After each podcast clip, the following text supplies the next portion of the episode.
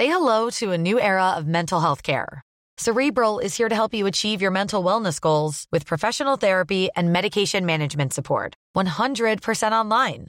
You'll experience the all new Cerebral Way, an innovative approach to mental wellness designed around you. You'll get a personalized treatment plan from a therapist, prescriber, or both in a safe and judgment free space. Your cerebral therapist or prescriber will outline a customized plan with clear milestones along the way so you can get to feeling your best. With Cerebral, you're not alone in your mental health journey. We're here to empower you to live a fulfilling life. So take that first step towards a brighter future and sign up today at cerebral.com slash podcast and use code ACasts to get 15% off your first month. Offer only valid on monthly plans. Other exclusions may apply. Offer ends July 31st, 2024. See site for details.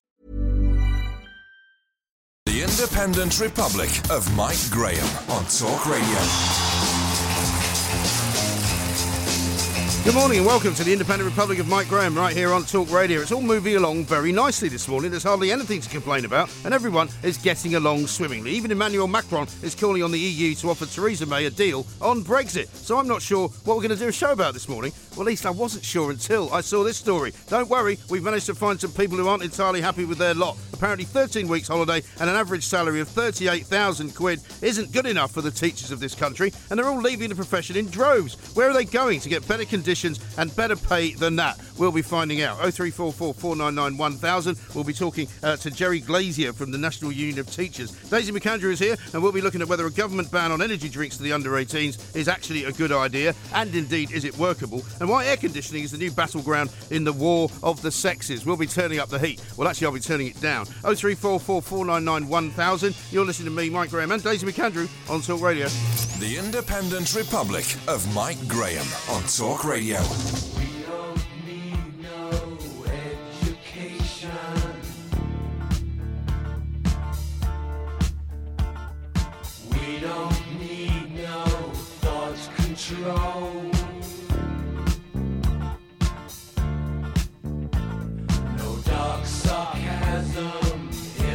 The Independent Republic of Mike Graham, 0344 499 1000. We are talking about uh, the classroom this morning because apparently there's a shortage of teachers, and there's going to be an even bigger shortage of teachers uh, in the coming years uh, if we don't do something about it. Uh, we were just talking there to a member of the NUT uh, who said the idea of offering bonuses to bring uh, more teachers in to teach maths and science is the wrong idea and it won't work. Samantha says the thought of today's often unruly kids may put some off going into the teaching profession. And Rob says difficult to be vocational when you're trying to get on the housing ladder, pay rent, pay off student loan, afford the increasing rail fares, car running costs, just pay teachers more. They may have holidays, yes, but it all evens out during term time overworking. Well, I'm sorry, I don't really accept that these teachers have such a terrible life, you know, that they're all planning uh, lessons all the time. I accept that certainly they've had a problem uh, with the changing curriculums over the years and they've had to do more work perhaps uh, uh, to, to, to get more used to a different system. However, you know, lots of people have to do work outside of their normal working hours and they're not like the only ones that do, and they also get 13 weeks holiday. But let's go to the phones because uh, Chris, uh, who used to be a teacher, uh, has called us. You can call us as well. 0344 499 1000 uh, is the number. Chris, a very good morning to you. Yeah, how you, how you doing, Mike? I mean, Yeah. I um, I worked before I became a teacher. I worked as a non-teaching head of year, Okay. in charge of uh, in charge of discipline and all that sort of stuff in Right. school, and became a teacher at an FE college later. I think these days I've got not a solution, but I've got um, something that will affect. Uh, they should start now bringing in head teachers who are not teachers. Right. Now that, that, that I'll tell you now, the teachers would go mad about this, but there's a sh- massive shortage of head teachers. You bring in people who actually know how to manage adults, because I can tell you now the the management of teachers in school is shocking because I've worked in one, Mm. and um, and, and and these people are managers, so they're head teachers, but they're managers. Yes. So they know the budgets. Yeah, they know how to manage people because that's an appalling uh, side of it, and they can actually come into schools and become head teachers or head executives, and the head teacher gets on and teaching or whatever. But isn't that where they've gone wrong? Enormously. But Chris, isn't that where they've gone wrong in the NHS? Because they brought in all these managers into the NHS who didn't know anything about being a doctor, and they made them run the hospital. Uh, and in fact, they No, ran no, no, they ran it quite sort of you know financially successfully. However, they didn't run it to the benefit of the of either the patients or, or the uh, or the doctors. I mean, running a hospital is a massively complicated job, Mike. But running a school is not difficult. And I, I know a lot of people say it is. It isn't actually. Yeah, no. So you know, these people would come in. They would be good managers. they've got proven track record in management, proven track record in in in, uh, in budgetary, etc. And they run the school. Hmm. They and, and they just they just and, and I think that would really help because there's a massive shortage of Yeah. people who want to be head. I'll tell you what. I mean, I think you're onto something because I agree with you when I said to uh, our guest earlier, Jerry, that from the That an awful lot of head teachers are, are actually being asked to be chief executive type figures without having the experience or the knowledge of how to do that. You know, they're trained to be teachers; they're not trained to be managers. Exactly. I mean, and, and that that's one of the biggest problems. I mean, what you've got now, you've got these superheads Yeah. who take on two and three schools, some of which are good, some of which are not so good Hmm. and failing. So they, they lump these schools together. So that's transferable, goes across, and, they, and they're supposed to. The idea is it drags the bad school up. Yeah. But uh, they've done this in the cops. They brought in his directory superintendents because I used to be a cop Okay. and and they done- and, and you know they've done it. I'm not sure that's a great success, but but I mean the, the high up. I mean, the say it is difficulty, difficulty, Chris, with using uh, with using the police force as an example is that they're in an even worse shape than the teaching profession. Oh yeah, yeah. Well, that's you know, well, having brought in direct superintendents who've had no. Yeah, maybe it's your fault. I mean, you've been a teacher and a copper, uh, and they're both now in terrible decline. No, no, it is my fault. Yeah, yeah. I'm It sorry. I'll tell you what. Let, give, give me, give me a run. I'll sort them out.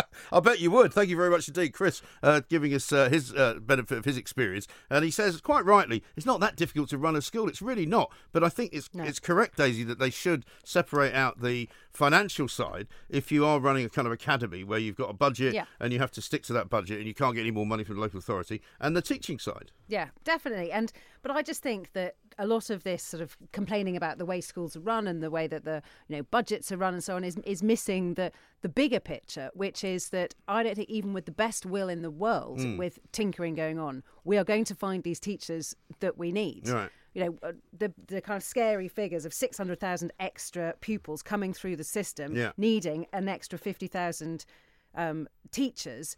If given the amount of teachers that are leaving, and I think that there must be another solution. And I Hmm. don't know. I mean, I was reading an article this morning about saying, you know, can we use technology to Yeah. help with this situation? Well, I mean, you would think so, wouldn't you? Yeah, one of the fears, of course, is that technology will be used in the way that we all use iPads to babysit our children. In that Yeah. kids are basically going to be taught by computers, And they'll all be actually not paying any attention. and they won't be paying any attention. Mm. And the teachers will do, will be overseeing these massive classes Yeah. of you know fifty kids Yeah. in a class, all plugged into a computer. And I'm quite shocked sometimes when my kids do homework online, and it's and they basically mark their own homework. Yeah. think, well, the teachers had no involvement Right. in that piece of work at all. But I, I reckon that that will be the way things go because we're simply not going to be able to find the human beings to do these jobs. Mm. And also, one of the things that they can quite easily do now, and I only say this because I've seen it done uh, by my own children, is, is you know they get told, oh, you know, feel free to go onto the internet to find the answers to these questions, blah blah blah. Yeah. Write this essay about this, and they're quite happy to, to cut and paste it. I mean, I was, I was try and discourage it and say, don't just cut and paste it. At least rewrite it if you're going to do something. You know. well, it's so obvious. Yeah, well, exactly. But they, they, they don't seem to care. They don't get marked down for it. It's not as if you know that's a problem. It's, it's almost as if they're being rewarded uh, for having the brilliance to be able to go onto Google, find the place they were looking for, find the information, Yeah. and just copy it in. Well, uh, there are again. You think about technology finding solutions as well as creating problems. You know, we know from universities now that they have algorithms where they can spot immediately plagiarism. Mm. Yeah. So that is a good thing that the, the technology is Yeah. helping. I think helping certainly at that stage, yes. At that stage, but I can see that. Can you see that trickling down Mm. into into schools to stop that sort of you know, blatant cheating? But there is there's going But to But what I'm saying be, is, I don't think they see it as blatant cheating anymore. I think they, They- that's just the way I of the world. Yeah, I think they see the fact that you're Yeah. capable to, of, of going onto the internet, finding what you're looking for, and and bringing it back to your piece, and just using their words. I think they see that as a skill. as a skill. Well, uh, one of the things that a lot of educationists have said to me over the years is the most important thing that teachers can do is teach kids how to learn. Yeah. Not actually, Right. a- as in it being a skill in itself. And I think there is some truth in that. Yes. As, as opposed to, and you know, we, we've talked about this as one of the skills of, Mm. of being a parent is teaching kids to understand the difference between sort of, you know, an advert and something that's actually Yeah. true. And it's that sort of critical thinking Right. that that I think, particularly in this day where kids are so reliant on the internet, there's a sort of different skill set that we need to teach them about how to work out what's true and what's not. Yeah. When we were young, we'd look something up in an encyclopedia; it would be true. Yes. Whereas now there are so many different versions of things that they're Right. Mm. they're, they're having to navigate through. And again, it's it's a more creative way of teaching. And I think we all know as well, when from, from from certainly from my own time at school, and from even just talking to teachers that have taught my children, you know, certain teachers are better at relating to kids. I mean, I always got on Yeah. uh, in subjects much better if I got on better with the teacher. Yeah. you know, and I think that's a pretty universal standard. And and you know, I think most teachers who are good. Are, are very good teachers. And I don't think those are the kind of ones that leave the profession. And maybe the ones who are leaving the profession are those who are perhaps not that good. Or it could be argued that those who don't leave the profession don't leave because they can't get a job outside of the profession. Yeah, if you're being may be. if you're being unkind, Yeah. and those that do are those that are, are snapped up because they have skills that can uh, that are transferable. I mean, I like you, my academic achievement was completely, you know, if you'd done a curve, it was completely dependent on my relationship Yeah. with teachers. And at secondary school, I hated my teachers and they hated me, and I did really Well, all of badly. All of them, pretty much. and then I went to sixth form college. Yeah. Basically, you know, for, sixth form college for rebels because Yes. I was really. Yeah, I went to one of them. And to my shock horror, discovered that teachers were actually human beings Yeah. who, who who actually cared about And probably me. treated you slightly more as an adult as well. Yeah, and and suddenly there was no point in me hmm. rebelling and talking back because they wanted the best, and suddenly I did got really good A levels. So Yeah. it was such a cause. Rebellious, you, really. Uh, Rob says this. Good morning. He says, yet again, this teacher discussion replicates the view of yesterday about housing. The government has lost its grip on reality. How did it all go so wrong? Clueless mandarins, too busy claiming expenses and losing focus with no clear plan. I think that's the problem. I mean, we've talked about this before as well, there, where, and I know that the, ish, the, the business of government is, is much more complicated than this, but wouldn't it be good if you had a government and a minister who actually knew the subject? You know, like, you know, Jeremy Hunt was in charge of the NHS and uh, Department of Health uh, for many, many a year. He vowed that he was not going to leave that job until it was all sorted out. Uh, and now suddenly he's Foreign Secretary. And he's expected to know everything there is to know about going to South Africa uh, and going to Nigeria and going to uh, Iran to negotiate Yeah. the release of, of, of a woman who's being held prisoner there. You know, and the same with Michael Gove. Suddenly they put him in charge of, uh, you know, the education system. He completely rips it all up and then leaves And and, then moves tells us all to stop using uh, wood burning stoves. And, and and some of the the smaller um, ministerial jobs, I think, are it's even more important because some of those jobs, I mean, housing and aviation are two examples, are really important areas, and the turnover. I mean, it's a revolving door Yeah. of, of ministers, so they literally have. well, I think we've had about think- 10 housing ministers this I year, think on we? average, that's like four or five Yeah. months. Oh, I know. How can you possibly get a grip on something in such a short period of time? Absolutely ridiculous. We'll take more of your calls though. 0344 499 1000 is the number. We've also put a call in uh, to Damian Hinds, who is, by the way, uh, the uh, Department of uh, Yes. Education Damian Secretary of Who He. State. Yeah, Damian Who He Hinds. I've never heard of him until this morning. 57 varieties. This is Talk Radio. The Independent Republic of Mike Graham on Talk Radio. Spring? Is that you? Warmer temps mean new Allbirds styles. Meet the Super Light Collection, the lightest ever shoes from Allbirds, now in fresh colors. They've designed must have travel styles for when you need to jet. The lighter than air feel and barely there fit makes these shoes some of the most packable styles ever. That means more comfort and less baggage. Take the Super Light Tree Runner on your next adventure. Its cushy, lightweight foam midsole supports every step, and the extra outsole traction gives you the grip to just go for it. The eucalyptus fiber upper adds next level breathability to keep you going all day. Plus, the super light tree runner is comfortable and ready to go right out of the box. So, what can you do in a super light shoe? What can't you do is the better question. And because they're super packable, the real question is where are you taking them? Experience how Allbirds redefines comfort. Visit allbirds.com and use code SUPER24 for a free pair of socks with a purchase of $48 or more. That's A L L B I R D S dot com, code SUPER24. The Independent Republic of Mike Graham on Talk Radio.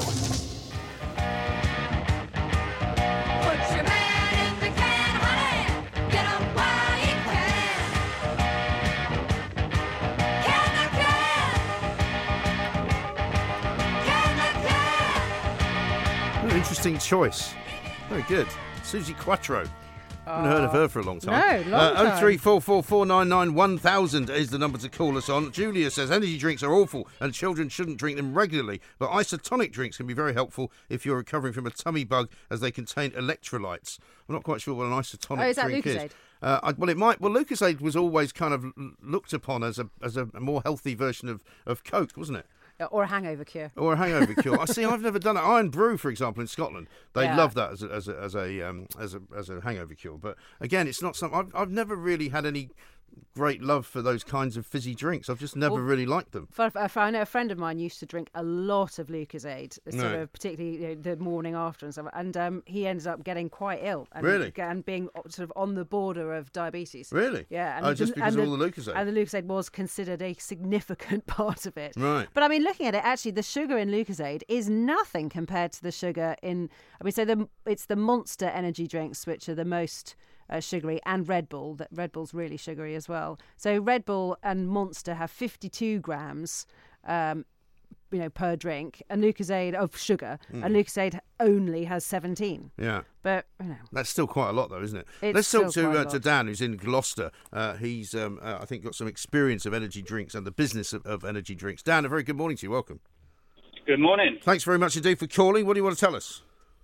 Um, well, yeah, I, I work in the uh, energy drink industry. Um, fir- first of all, like children shouldn't drink them at all. Right. It's definitely never ever been marketed at children. It's Right. never been something that children should have had.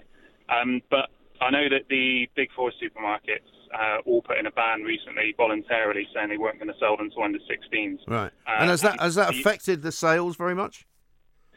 Um, it has to to an extent, but the, the worst impact that it's had on them is the kind the unknown loss. Hmm. Since that ban's come in, there's been a lot more uh, theft of the energy drinks, Right. which you can you put two and two together. You can kind of attribute that to kids going, "Well, we're still going to get them. We're just going to nick them We're just instead." going to nick them instead. Yeah. I mean, they're very resourceful teenagers, aren't they? They can be, yeah. But um, yeah, the, the wider impact that I was also wanting to talk about was kind of on the independent retailers. So this ban that's being proposed would come into force across any kind of retailer that's selling them. So if you think that the big supermarkets they've been experiencing death because they stopped kids from buying them, independent retailers you'd assume are going to experience that as well. Um, but also if if they're uh, not going to be able to sell them to kids, the, the most popular energy drinks with kids and independent retailers, from what I've seen and what I've heard, is not necessarily brands like Monster, Red Bull, Relentless, or Rockstar. It's more of the own brand energy drinks. Uh, so a Monster can is uh, about 135, Red Bull's about one pound 29, but the own brand ones are as little as 30p. wow. Um, yeah, I can. I could walk into a corner shop and see uh, during term time about eight o'clock in the morning. Some kids will buy four of them in the morning, and then on the way back from school buy four of them in the evening as well. My so that, goodness that's me. the main. Yeah, that's the main kind of drink that's popular with younger children, which is just down to the price. But going on with the impact it have on retailers, if they can't sell those drinks, then they're not going to stock them because they're not going to take up space in their shop with things they can't sell. And then that's going to affect the amount that they order with their distributors. So people like uh, Booker and Bestway have certain clubs for their retailers, where if you order a certain amount per week or per month, you get discounts across your whole order. Right. So retailers could be affected in that if they're not ordering as much, they're going to receive less kind of discounts, and that's really going to hit them in the pocket. Okay. Things like the sugar tax that have come in, they've already really impacted independent retailers. There's proposed uh, measures to move all kind of single confectionery away from till areas as impulse purchases. There's talk of a salt tax coming in on uh, single packets of crisps, all, all sorts of things. It just seems like it's it's it's not been a well thought out way No. to try and stop kids from drinking energy drinks. Um, it sounds to me like you don't think if there is a ban uh, or on sale of these drinks to under 18s that it would work anyway. It would have some impact, but I don't think it would have the impact everyone's saying it will. Ki- Kids will still drink it; they'll still find a way to get hold of it. Right. I mean, what sort of, of, of kind of industry guidelines are there, if any, for, for the for the manufacturers of these drinks? Because you were saying that one of the big problems is the very cheap end of the market, where they sell uh, for as little as thirty p a can, uh, and kids get access to those in all sorts of different places anyway. Um, I mean, are there any regulations that, that that sort of you know supposedly police the business? Uh, that would be a bit above my pay grade to go into all the regulations, but um, I'm assuming that it would be the general sort of uh, health and safety or food standards guidelines that they would have to adhere to. Yeah, I mean, obviously they would have to adhere to, to, to what you would normally expect would be, um, I don't know, the Department of, of Food's kind of uh, general guidelines. But I mean, there's nothing that, and, and there's probably advertising guidelines as well that you can't advertise them for children and all that sort of thing. But it seems to me that it's a pretty much a free for all. Again, it's above my pay grade. I wouldn't know uh, if there was any kind of restrictions on uh, ingredients and manufacture of it. No. Well, I've I, I've had a quick look, and apparently it says, um, uh, or I believe there's no legal definition of an energy drink, but any product with more than 150 grams of caffeine per litre, so that's not you know per drink, but per litre, is considered an energy drink. And Lucozade, as we were discussing, um, was the very first. Although I didn't know this. It So was 150 per litre. So Per if we're looking, so we're looking at Red Bull or say Monster Juice, which is r- roughly half a litre. They've got between 150 and 160 um, milligrams per half litre. So that's like what Yeah. 220. Um, you know, three 300 milligrams per per litre, something like that. Yeah, yeah, exactly. Um, and it says, yeah, apart from the caffeine, when you think about what they contain, apart from caffeine, water, and sugar, they also contain uh, salts because, of course, they're in theory, energy drinks are meant for you know if you've, as I was saying earlier, not just been to the gym but sort of run a marathon or something. So they contain salts um, for nerve conduction, um, and if you've been excessively sweating. Of course, all these things are completely unnecessary to a kid who's doing no Yeah. exercise at all. Yeah, exactly. Just on just on that point, Daisy, um, there's there's no kind of or I've got no knowledge of any of the big four marketing energy drinks as being kind of post workout. There are specific ones, so Moose Juice is an energy drink which is specifically tailored to that kind of workout environment. Uh, I think Emerge did one as well a while back. Yeah. But the Monster Red Bull Relentless Rockstar, I don't think they tailor everything towards being Yeah. kind of a post workout or pre workout drink. But I suppose people do think of them, partly because of the word energy, think of them as something that's you know sort of almost healthy. Possibly. I think there's. Um, I, I'm not sure that the energy drinks for me. I don't know. I know that there's um, one of the brands of energy drinks. Their kind of strapline is that it's lifestyle in a can, so it's more about. Um, it's, it- it's not necessarily about a health aspect. Yeah. It's just about.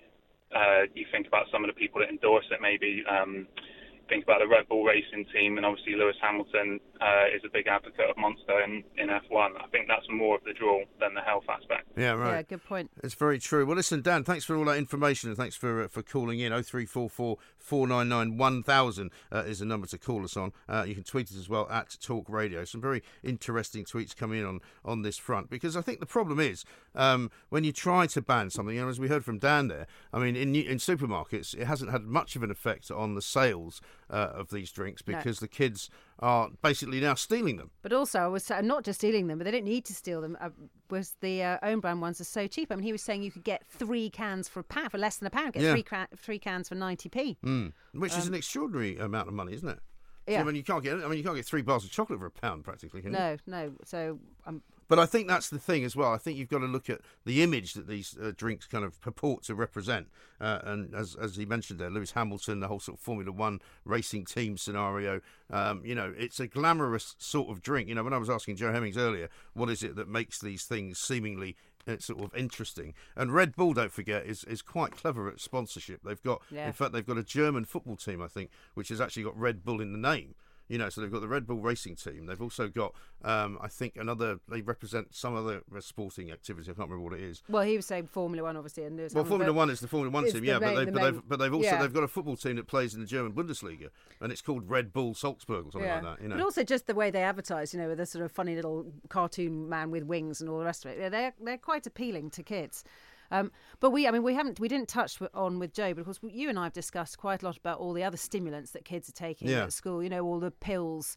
In my day, they used to be called Pro Plus, but they're not called that. oh, is anymore. this You know, what they take for sort of uh, for keep, doing exams? to keep you awake, that? and they're they're legal, but they're really unhealthy. Well, apparently, I Um, mean, a lot of the the pills they give out for ADHD are pills that people will use if they can get their hands on them, like Ritalin. Yeah. Um, and there's a couple of others which are prescription pills, but somehow, you know, again, children have ways of getting hold of these. Yeah, things. well, they're getting them on the internet or on the dark web. They're you know Yeah. buying pills. I mean, we talked about slimming pills earlier in the week, but there's these pills, and then there's the university craze for the pills that are you know, allegedly meant to help you concentrate for Yeah. longer and harder and Yeah. all the rest of it.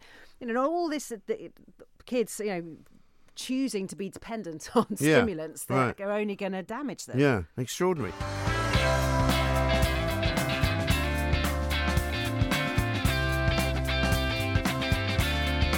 This is the Independent Republic of Mike Graham, 03444991000. We've been doing the rounds on uh, the Battle of the Sexes in this particular hour. Uh, I haven't mentioned yet, there's a story in The Sun this morning uh, about a beer uh, which is called Beer Goggles uh, being pulled Oh, yes, from sale that. because apparently an advertising disc clipped onto the bar pump show a picture of a young woman uh, which, when rotated, turns into an old granny.